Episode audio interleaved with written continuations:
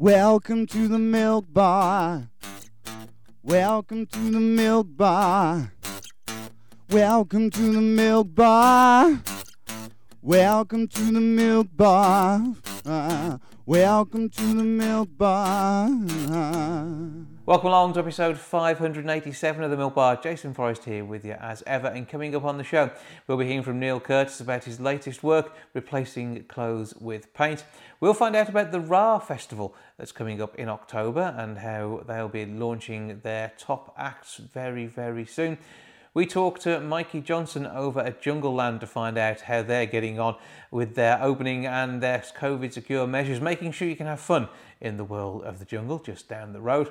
Also, we'll be hearing from Karen Fleming about her motivational teaching, which includes equine work. On top of that, uh, Kyle Williams lets us know about what's going on with his boxing and kickboxing. And also, we'll be having a chat with Alex Styles about his photography and seeing what's happening in his world. That's all coming up on this week's show.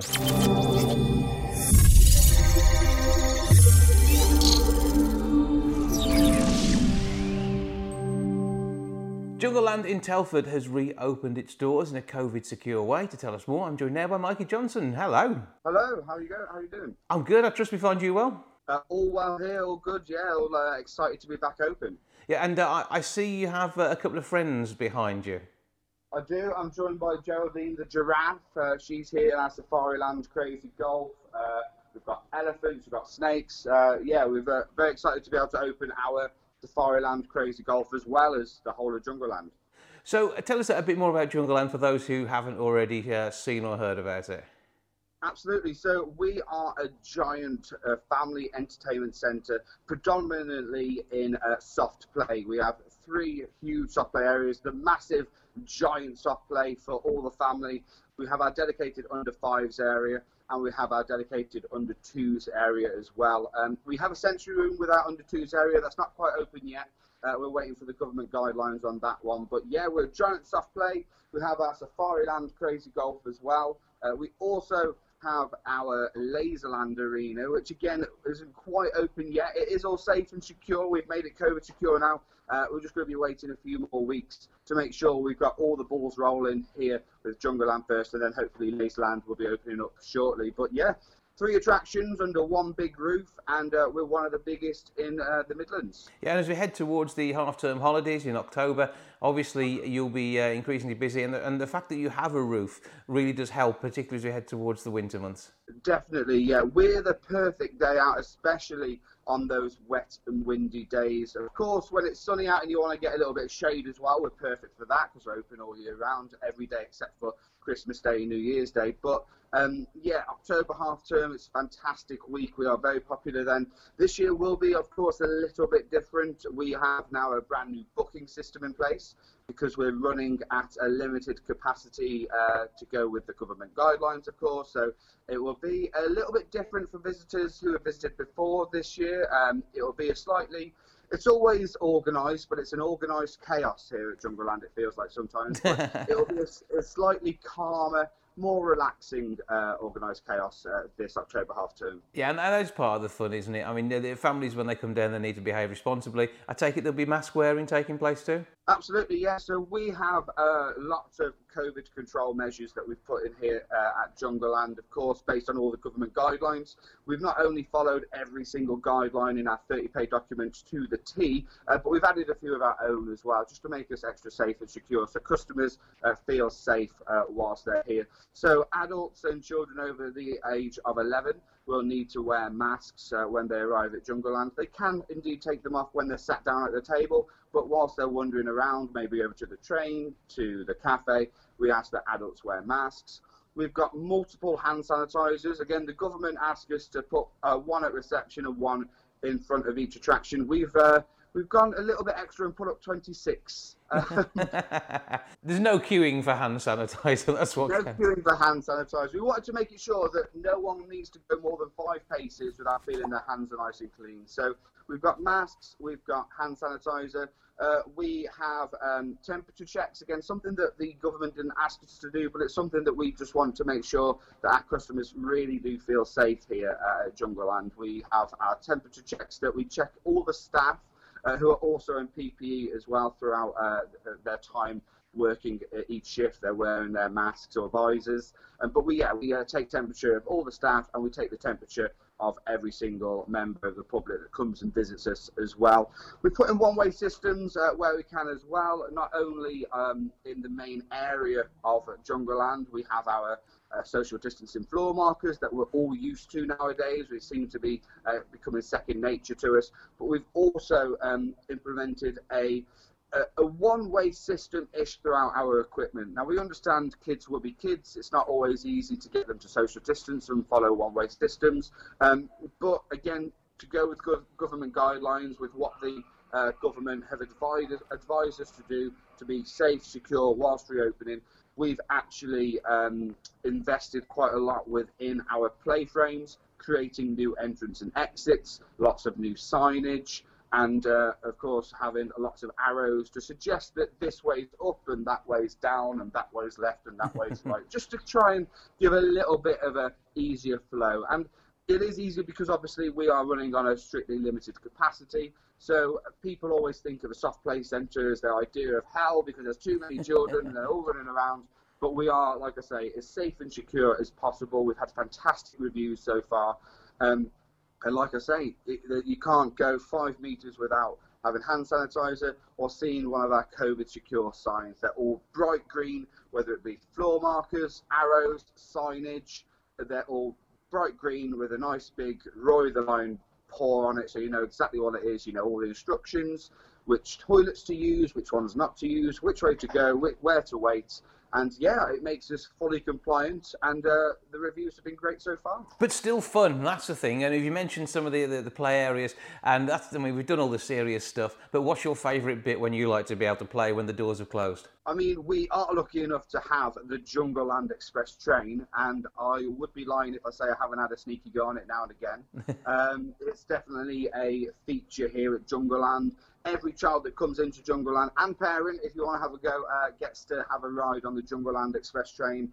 Uh, and again, we've put in our COVID secure measures there as well. Uh, we've followed what all the uh, Merlin attractions have done with their ride systems. It's uh, one family per carriage. Um, we make sure there's a gap in between each one. So yeah, we've really gone, uh, you know, whole hog when it comes to making sure every inch of this building is safe and secure and COVID secure but like you say, Jason, fun as well. Yeah, that's the important thing. And uh, yeah, fun is the order of the day. It's doing it safely so everyone can join in and have a fantastic time. Where do we find Jungleland and where can we see the website? So then check out the attractions before they arrive and, of course, the all important booking that's needed now. Absolutely, yeah. So Jungleland, we are at Interchange House, which is in Trench Lock in Telford, just next door to Hadley. We're easy to find anywhere in the Midlands, really. We have like lots of customers coming from all around the Midlands. Uh, you just get off, off the M50, uh, M54 and then uh, you find us on the A442. But our postcode is Tango Foxtrot 1 6 Sierra Zulu, and that any sat nav will take you right to our front door.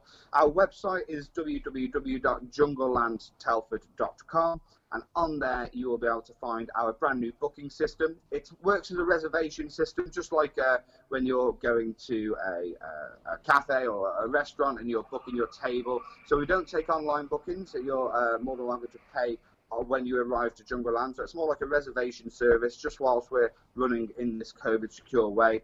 And again, that's at junglelandtelford.com. And of course, if you do reserve, make sure you turn up or go in and cancel it so somebody else can go along and have a fantastic day at Jungleland. Yeah, definitely. There's a little cancellation button there as well, so there's no excuse if you don't want to turn up. I understand that sometimes uh, kids can. Uh, uh, can change their mind of what they want to do, or they've, they've misbehaved, so you don't want to bring them anymore. uh, there's a little button; it's really nice and easy. Um, if not, we've got your contact details, so we'll be ringing you. just, just to make sure all is well. Yeah, definitely. definitely. Well, uh, have a fantastic time down there, and, and, so we know you enjoy playing with the attractions when you can. Meanwhile, you're going to be rather busy with the, uh, the, the people who are coming down to have a fantastic time at Jungleland in Telford. Mikey Johnson, thank you for joining us. No, thank you for having me. Really appreciate it.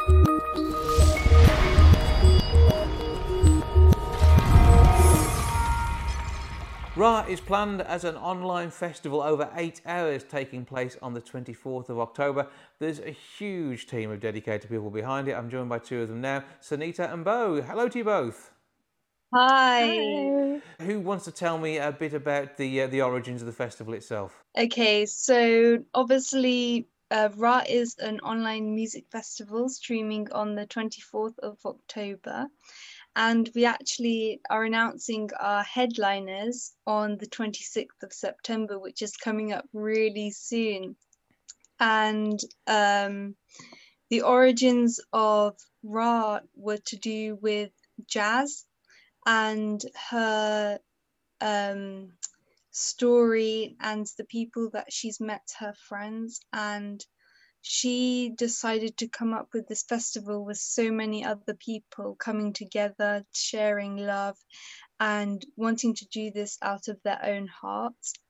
And it's really important to remember everybody behind the scenes and in front of the scenes are all real people. We are just ordinary people going along with our lives, coming together to create this magical moment for everybody to share. And we are raising over a million for hopefully for 20 charities. And we really are pushing it. And we've got merch coming out it's going to be really amazing. So keep tuned. Okay we'll keep checking on on the details. We'll give you on so you can find out all about what's happening later on. Uh, but uh, bo tell us a bit about the charities you're working with. We're working with um, a couple of bigger ones, but also some really smaller projects, grassroots projects, and smaller charities. Um, we are working with the support of Choose Love and Help Refugees, for example. Um, so that's sort of our idea was to really bring together as many people as we could possibly find and as, organi- as many organizations as we could find um, because we know that we are stronger together than divided. So um, we've got different well, obviously we've got different causes that we want to support but we're really um, eager to support uh, especially obviously we've got a massive migration crisis happening at the moment so um, there's charities that help people affected by forced displacement and um, also racial discrimination is obviously a massive issue has always been um, has been more, much more in the press recently of course um, uh, our other causes that we're very passionate about supporting are modern modern day slavery and human trafficking. So uh, all of the charities, the 20 charities we've chosen, are um, support those sort of raise awareness for those causes and support people affected by those issues. So we've got, um, like I said, Choose Love, Help Refugees. We've got smaller organisations such as the Snowdrop Project and the School Bus Project. Um, a really great organisation called Phone Credit for Refugees. Um, they provide phones, obviously, and phone credit for refugees so that they can keep in contact with their families, which is something that I think you don't always think about. That's something that they need. Um, but it's actually, if you look at their um, social media, that that organization's social media and their websites, you can see the kind of work that they've done, and it's actually really important and makes that little difference in somebody's life. Mm. And those sort of electronic interactions are how many of us have managed to continue being human during the uh, the time of lockdown that we've seen. So actually, it's probably brought home to us the vital importance of somebody who, who maybe halfway across the world, halfway across Europe in different uh, uh, refugee institutions, and just being able to, to have a conversation with a loved one. It, you, don't lose that love, that link when you move away. These people are not moving away by choice. So it is one of those charities, like all of these, that are very much hand selected to, who are doing the, the best they can for a large group of people. Yeah, exactly. Um, we are in constant contact with all of the people who run these organisations. Um, and we've got some incredible people who work with us at RAAH um, who run these organizations as well. Um, so we've also uh, had a lot of conversations with them, for example, in our Monday motivations, which we um, obviously have every Monday, where we talk to um, some of these people, such as the Worldwide Tribe, for example. Um, yeah, so we we talk to them as much as we can as well, just to keep keep in touch. Well, RAAHFest is going to be huge, and uh, Sunita, obviously, you, have alluded to the, the, large group of people working together on this and, and, and what is going to happen here. The artists are a big part of it, and so the headliner is still to be announced. But what do we know so far about this eight hour music lineup? So we know that it's going to be massive, and we can be really excited to see what's going to come. Obviously, the headliners are going to be announced on the 26th of September. So we'll be able to see a bit more about who is going to be announced. But we can tell you that it's going to be some really big people. And they've got some big followings on YouTube, or on Instagram.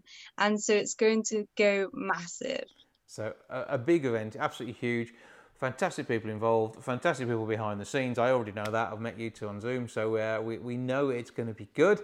So, uh, the all important information then how do we get involved? How do we donate? And uh, what's the best way of keeping track of everything? Uh, Bo, over to you. Um, yeah, okay. So, obviously, um, please find us on socials. So, um, RAAH Fest on Instagram and RAAH underscore Fest 2020 on Twitter. Um, we've also got a Facebook page that you can visit, uh, RAAH Fest 2020. And please uh, find our donation link in um, on all those sites as well um, we're under justgiving.com um, slash slash campaign RAAHFest fund. So um, please, you can start donating now.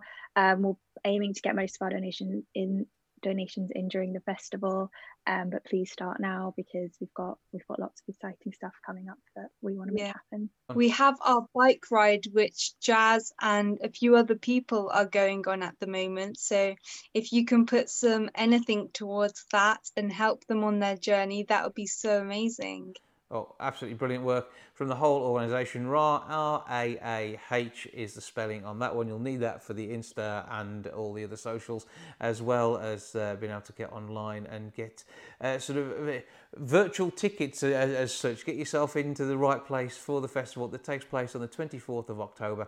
A brilliant line of music, eight hours of festival, and it's going to be absolutely awesome, I know. For now, Bo and Sunita, thank you for joining us. Thank you so much. Thank you so much.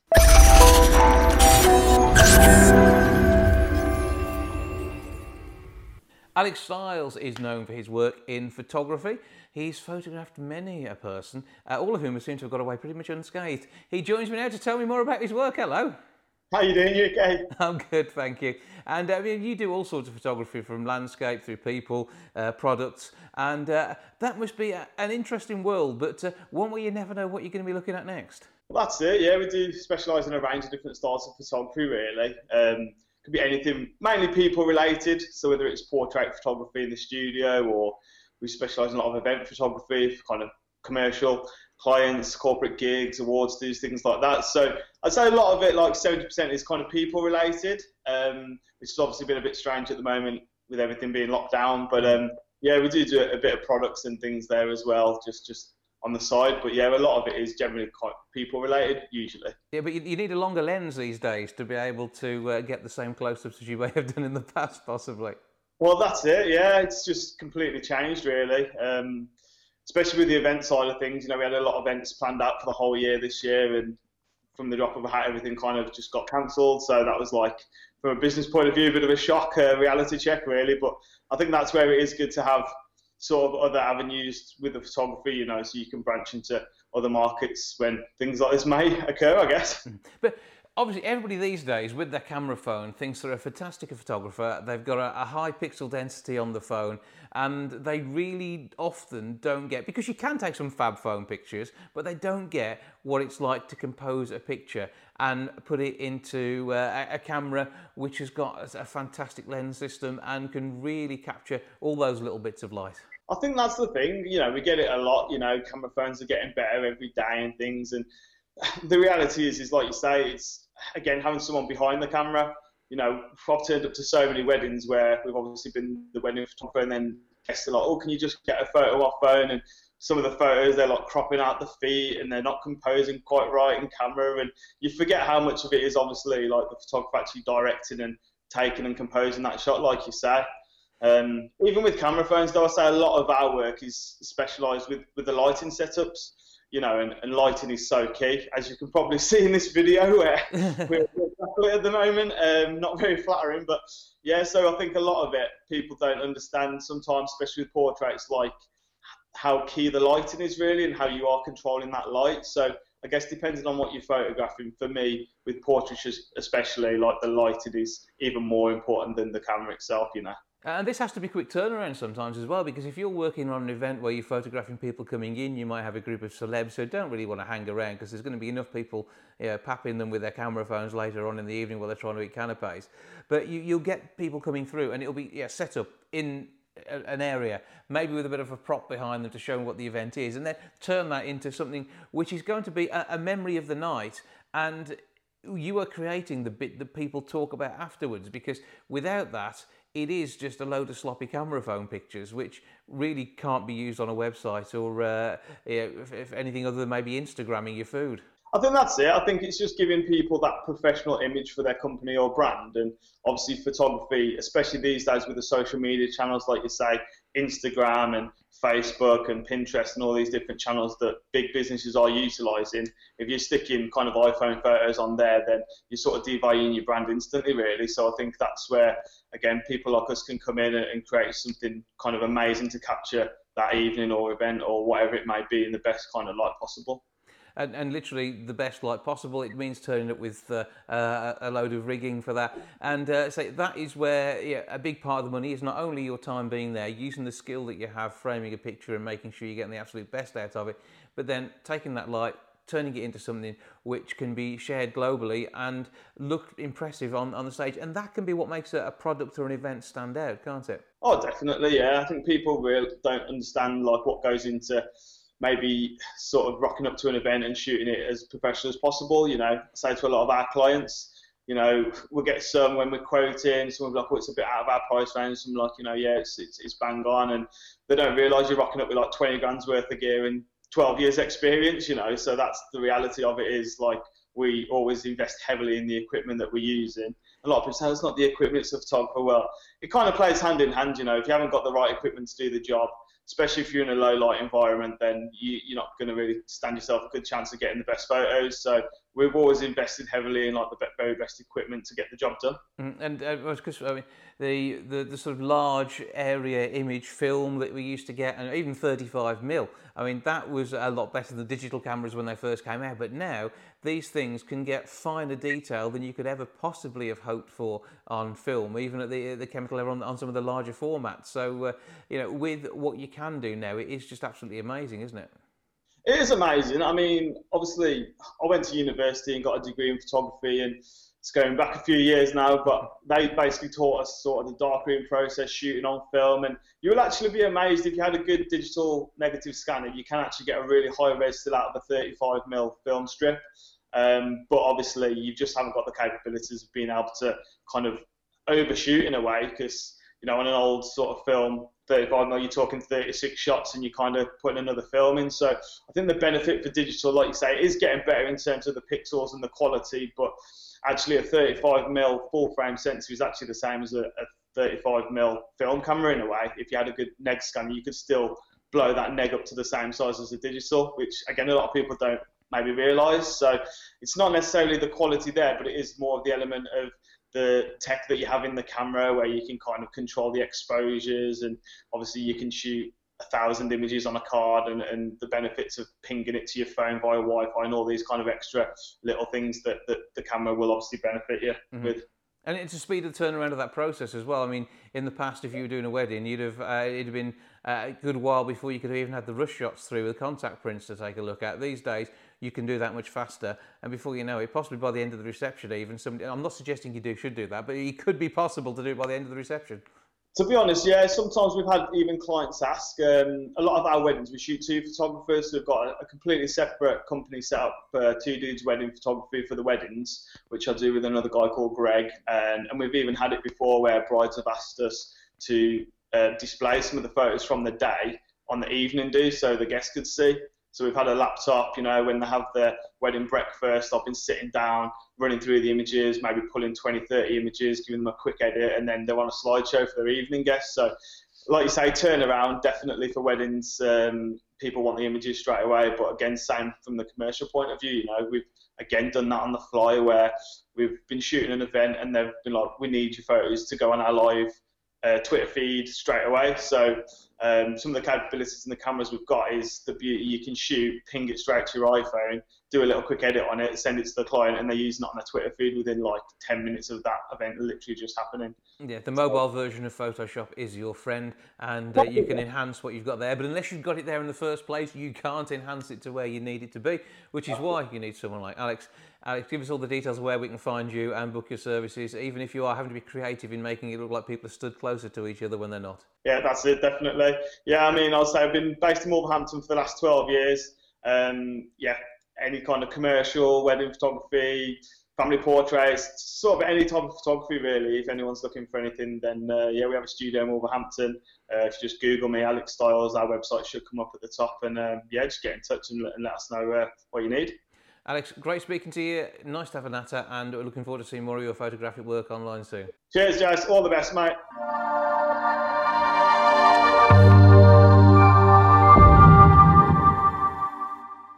Kyle Williams has kept up his boxing training throughout the whole of lockdown and all the other stuff that he does as well. He joins me now to tell me more about where we are at the minute. Hello, sir. How you doing? You okay? Yeah. I'm good, sir. So, what is going on? Because you're normally involved in more than one sport, aren't you? Yeah, I mean, I mean, I'm still in the gym. I'm still in the kickboxing and the boxing, and and staying busy with that, and getting people back to back to normal, as as they keep saying, back to training, um, what they love to do, and I'm training myself and getting ready for a big fight. So, yeah, so, so what fights have been on at the moment? Because it has been a little limited, hasn't it? Yeah, I mean, we're, we're back from running uh, Eclipse. Um, you know, all classes are functioning really well. Of course, with a limited amount of numbers and, and keeping everyone safe and, and doing things at social distance, but we, we, we've got an incredible facility to, to, to provide that for our members. So we worked very hard through lockdown. Lockdown was very busy for, for myself and Fran because we uh, renovated the club and, and, and made something for our members to come back to that they'll be proud of. Um, so we used the time to, to really um, revamp the gym, mm-hmm. uh, both kickboxing and jiu-jitsu and boxing areas. Um, and, and, we also looked at different ways of training our members, uh, which was quite exciting. Really, it's been a, it's been a, it's been a fun challenge. So, so you know, you can look at this lockdown as uh, and, and this whole uh, COVID thing as, as negative at times, and, and, there was negative times for myself and Fran, but we um, we came up with new ideas on how to coach our members in a social distance way. I mean, if anything, it's probably made our our centre better. It's probably made our, our teaching better. So it's, it's been good. And then with training as well, that's been as normal. Yeah, so Wells, loads of people have been putting on weight during lockdown. You've been working on the six pack and making sure you're ready for your next bit of uh, combat. And uh, what's actually happening there? Because they say you've got a big fight on the way? Yeah, yeah. So on, on, on the 26th uh, next uh, next week, uh, a week yesterday, I fight Charlie Edwards, former world champion, uh, um, flyweight. He stepped up two divisions to bantamweight, and he's on his opponent. So he's he's the big name. He's the big star. Um, I'm just a, an opponent to him as such, but I'm going there to support the party. So, uh, is there a chance that uh, if you are successful in this, that you'll be uh, moving on to even more bigger and better things? Well, you know, he's he's world ranked, so I'm not even I'm not world ranked at all. So, you know, if if we go and beat Ethan when we do go and beat Charlie, we, we take his ranking, and and then we're on to world level, and and, and that's just a massive, massive, massive change in my in my career. So, yeah, so yeah, basically, to, to be able to get into the ranking status, you have to beat somebody who uh, is already within that structure. Yeah, well, well, somewhere that's at least on the verge of of world ranking level uh, to put yourself into that, that, that barrier. But he's, he's, he's well up there last his fun world champion. He's just relinquished his belt, so he's, he's carried his world ranking through. So with a very very strong governing body in the WBC. So um, you know we beat him, and we're, we're very highly ranked which is very exciting. And with what you're doing when you're bringing people in to uh, to train and to maybe get themselves onto the same uh, rungs of the ladder to uh, international success, I mean, it, it must be great to, to see people coming through and starting to pick up on this and, and the sort of opportunities that, that you've had, uh, you're able to extend to others. Listen, every day we have people come through with different different requirements that, that they're coming to us for. Some losing weight, some want to build confidence, some some are struggling with bullies at school. We had one, one of those yesterday Some are just want to generally fit. Some people want to go to that level and, and go to a high sport and, and, and go to the heights of, of I want to compete at a high level. And we've got the experience here to do that. I mean, um, we have our, our bully buster system in place. We, we obviously have our, our kick fit classes and our, our fitness sessions, and we also have our technical and, and our advanced kickboxing where and boxing where we can take them through. And we, we have competitors all the way from the, the age of like nine, ten, all the way all the way up to, to adults, um, from, from amateur level to, to professional level. And, and it's something that we're we're we've got so much experience in being two former world champions in, in kickboxing ourselves. I've, I've fought, I'm former world uh, English champion in professional boxing. So when people do come to us, they feel safe, uh, that they're, that they're in good hands, and, that, and they know that uh, we come from a successful um, batch as such. So I, I'm I'm successful from Eclipse in the kickboxing side of things, and and I'm building success in the boxing now. So uh, people come to us and, and, know that they're coming to an accredited school. Really. We call it a school of excellence in every field. That's that's our new thing now. We, we, we believe we are a school of excellence where we, we excel in every area that we, we, we enter, yeah. whether that be jiu-jitsu, whether that be kickboxing, whether that be boxing. And and I'm still leading the front for that. I'm still I'm still leading the front for the boxing. Uh, obviously, fun fought last year in the kickboxing showed that we're still on top in the in the kickboxing as well. So, you know, um, we, we're still leading the way, but it's it's about that new generation coming through as well. Yeah, absolutely. And is it unusual to be successful in both kickboxing and boxing, uh, or is it uh, something which often goes hand in hand? It's uh, it's it's it's becoming more common now. There's a lot more kickboxers switching over to boxing. Uh, many years ago, they used to say that kickboxers couldn't box. I think the game has really developed in that sense. It's probably probably lost a little bit of its art in the kicking form because people have started to focus more on the boxing. But there's more and more kickboxers now that that are um, that are improving and uh, in the boxing side and, and going on to do well.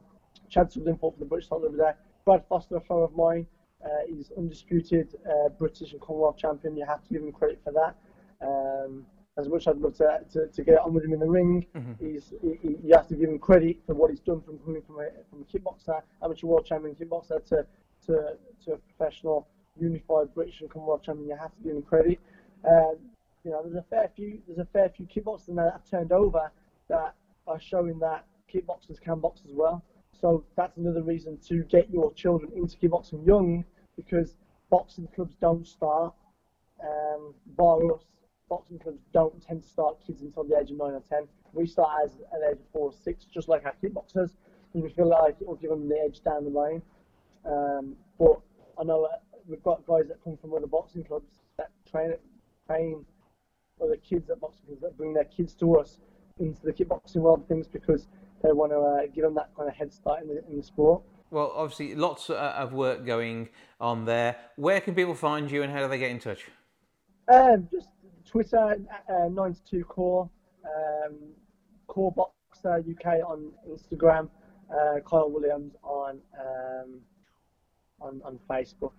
Uh, and then obviously you can follow me through BCB or even Eclipse Kickboxing. You can follow me through there. There's a lot of outlets that I'm on.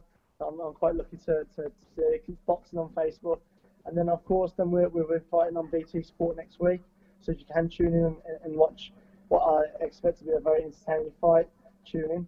Yeah, well, Core KAW if you're looking for that, and BT Sport. Or good luck for the fight. I, I, assume I'm allowed to wish you luck. I'm not sure what you do in the world of boxing. I know in theatre you can't uh, wish someone luck, but boxing I think we can, can't we?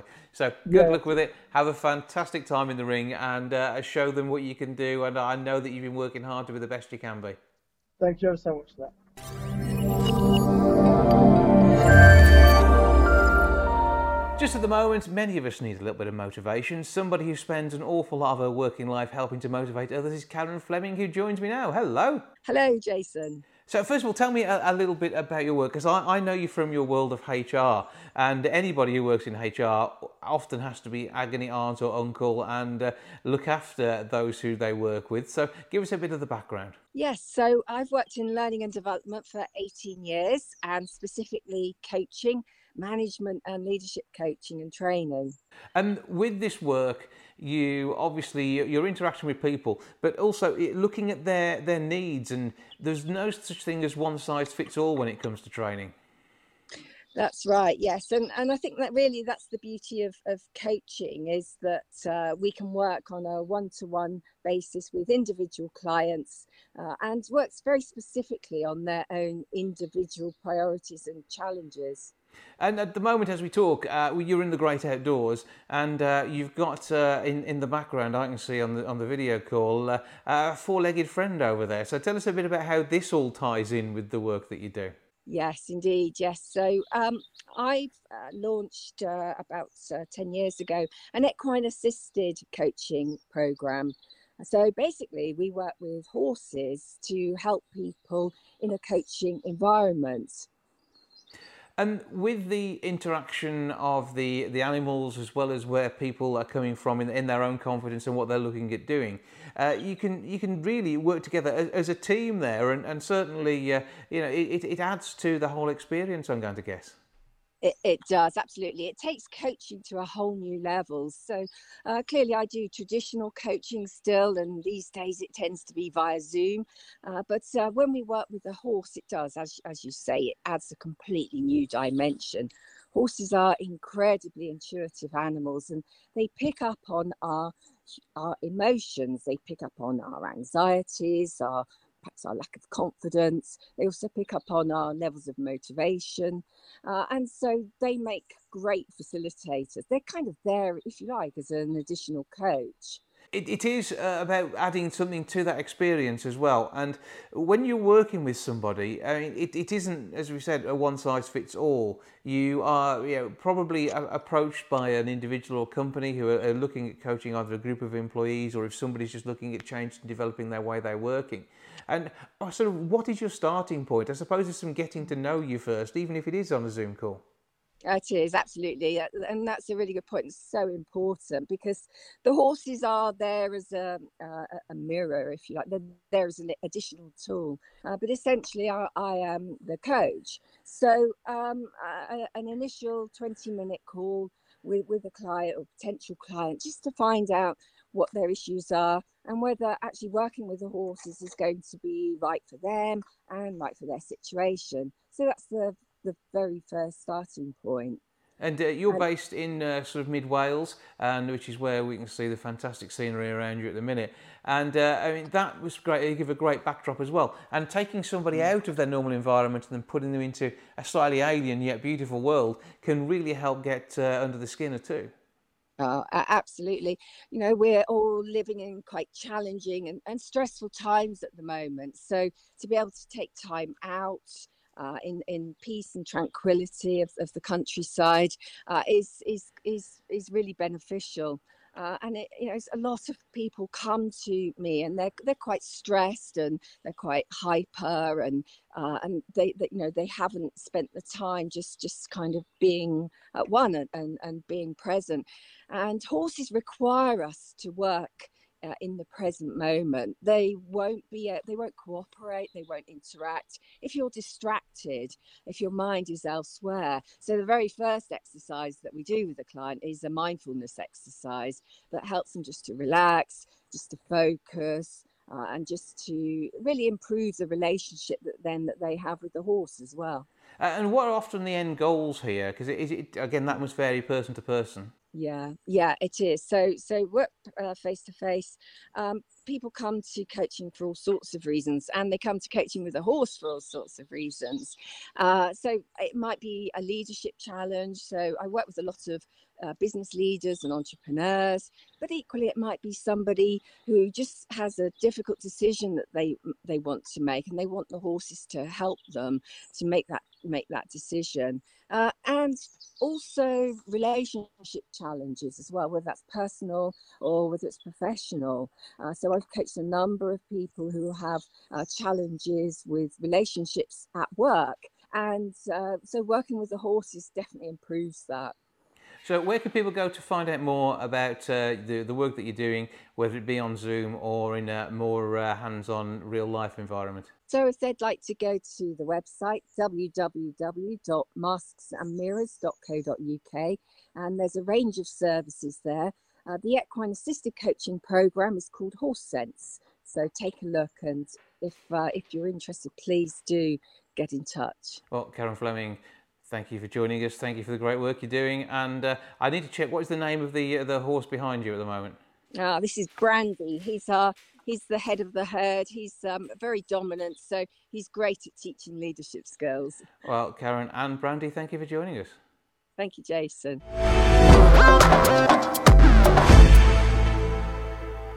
A while ago, we had a chat with Neil Curtis about his work replacing clothes with paint.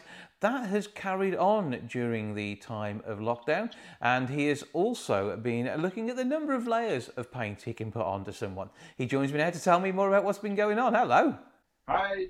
So good to catch up with you, and uh, tell me more about the most recent set of work you've been doing.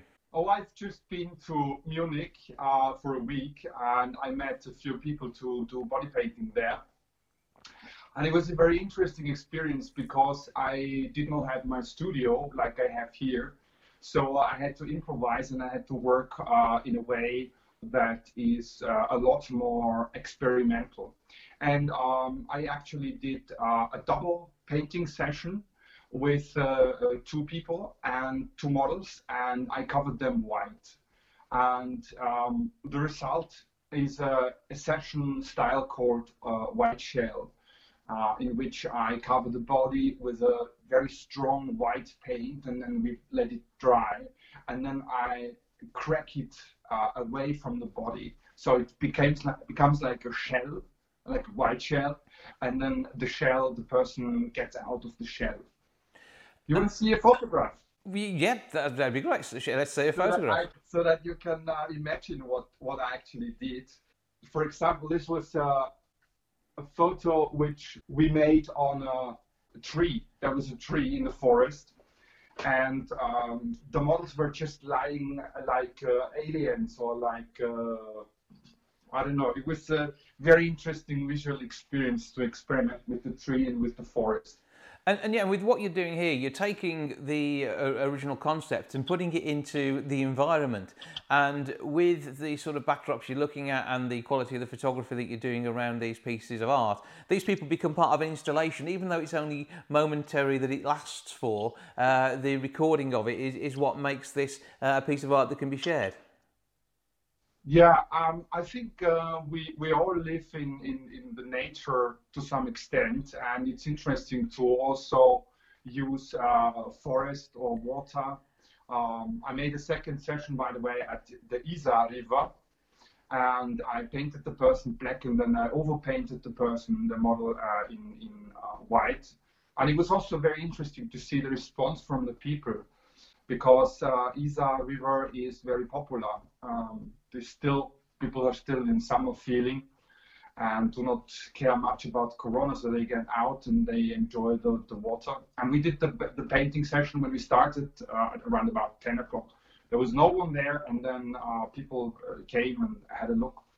And i was very happy about the response of the people. They were very curious. And because you know this is also one of the ideas I, I have with the replace clothes with paint session that I can uh, show the people the, the nudity in an artistic way, an, an artistic nudity, you know, yeah, it's, um, it's very much like we see on the, the, the walls of our uh, art galleries. It's not gratuitous nudity, it is just somebody who happens to be naked. And the way we come into this world and the, the, the addition of the paint, you're making them the canvas and, and turning it into a whole new take on the sort of things that we're very used to seeing in our, in our art galleries to this day.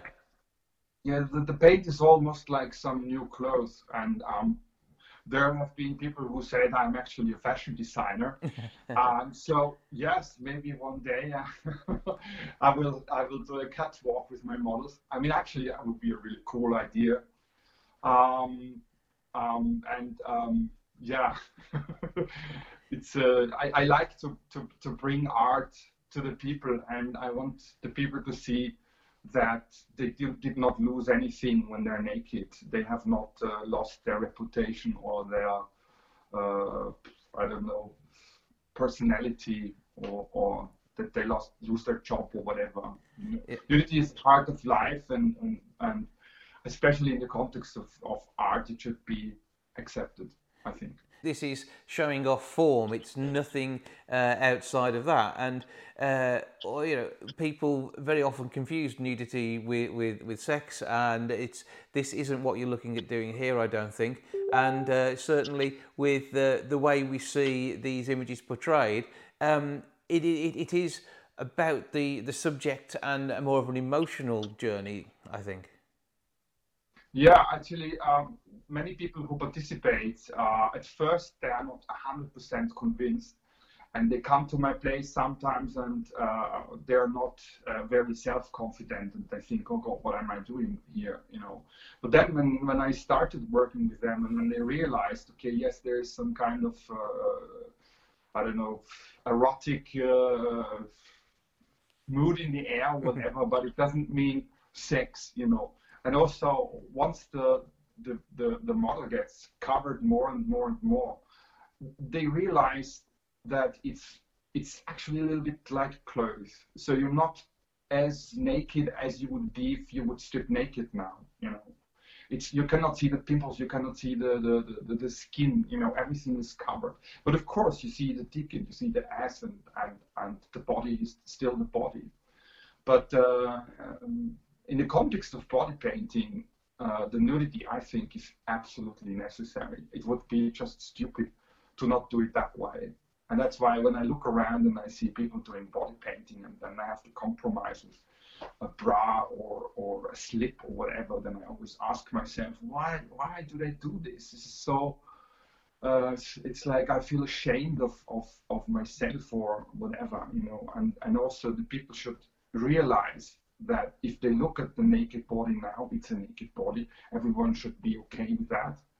And um, as far as I know, even children uh, usually respond in an absolutely uh, cool way. You know, they're actually more open than than most of the people who um, perceive my art. So, what do you have planned next? Because this series of works, which are, featuring outdoor, the work that you did in uh, Munich over the, the last week or so, uh, I mean, this this is just the start of a, another part of the uh, uh, of the experience, I suppose. Uh, well, I'm always working on projects, and especially when the weather is warm outside, I'm more productive. Because, for example, you could not do such a shooting like I did in Munich in the forest. You couldn't do it in, in, in winter, of course even though I did I did make painting sessions in winter uh, this January, but that was a, a, model which had no feelings. You know, he, he, he had no problem about being uh, in the in, exposed to the cold air. He's a winter diver, a winter swimmer, or something like that. Mm-hmm. A really cool model. But uh, what am I doing next? Um, I'm still I'm, I'm working on this replace girls paint project, and at the moment I think I'm on number 73, and we keep I keep on adding around about every month uh, a session every month, and also it should be possible to um, finish the, a, a, long pro, a project which I started very long ago, and it's a, some kind of book about the 10 uh, about the replace girls pain session. So the book is um, about the first 10 sessions, and it's actually a, a, thank you book for everyone who donated to my project, mm-hmm. who became a supporter. Uh, you, when you want to become a supporter, just go on my website, www.neilcurtis.com. And um, yes, and this book should be ready. And the book is just the beginning because the project is now at, at 73 uh, sessions. So I'm getting more and more closer to the to the, to the end, kind of end. And uh, the there should be a, a, a, collection of four books, four books, uh, which uh, show the first quarter, the second quarter, the third, and the fourth quarter. So every every all of the 100 sessions should be covered, and the first 25 sessions should be a book that I will have to finance somehow, maybe on Kickstarter, I don't know yet. Um, but uh, this is also on the on the track. Oh, and of course, I'm working on a new series where I try to work out how many layers of paint you could paint on a body. so, so it's like a very experiment on very experimental stage at the moment. Uh, I I cover the, the model in a layer and then in another layer, in another layer, in another layer. And of course, it's a bit difficult because you have to work to wait uh, until it's dry. And it's also quite uh, uh, annoying for the model because he has to stand and sit and wait and and then he feels more layers and more layers and more layers. But I like the idea of of putting a lot of layers on the on the body, and there is the idea of, of one day reaching 10 layers. We have not reached 10 layers yet. We have reached six layers. Uh, and maybe in the future, it will be a really, really, really interesting experience to do uh, a performance in a gallery uh, where people could come and go and the, and the performance takes place uh, one or two days. And the, the, the, goal could be to paint someone in 100 uh, layers of paint. And I have no clue how it would look like. You know, it would probably be quite thick, or yep. maybe you could roll uh, roll around uh, in the paint after 100 layers. I don't know. I have no clue. But but that could be one of the goals. So I'm we're, we're working to get closer and closer. Well, it's crazy. It's it's interesting to see the ideas. As you mentioned, neilcurtis.com is where you can find out more and uh, subscribe and see the work that you've done so far. And uh, you on uh, Instagram and uh, your Facebook pages give you moments of insights into the behind the scenes processes, yeah. all of these things happen. And Neil, great to speak to you. Thanks again, and we'll catch up when you're uh, ready to uh, to go 10 layers plus on the paint.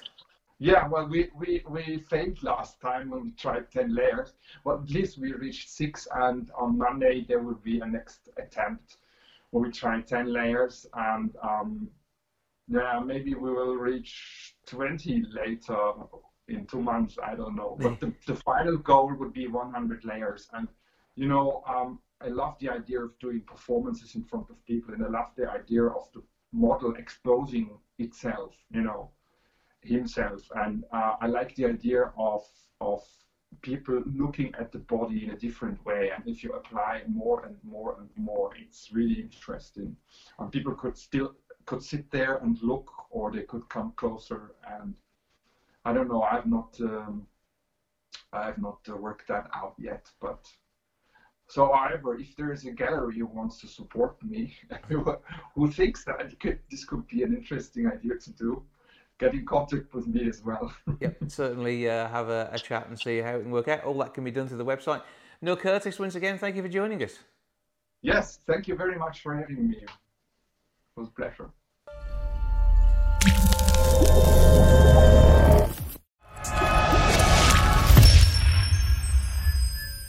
That's all for this week. Thank you so much for joining me. Back with episode 588 next week. I'll see you then. Ta for now. Goodbye from the milk bar. Goodbye from the milk bar. Goodbye from the milk bar. Goodbye from the milk bar. Yeah. Goodbye from the milk bar. Yeah.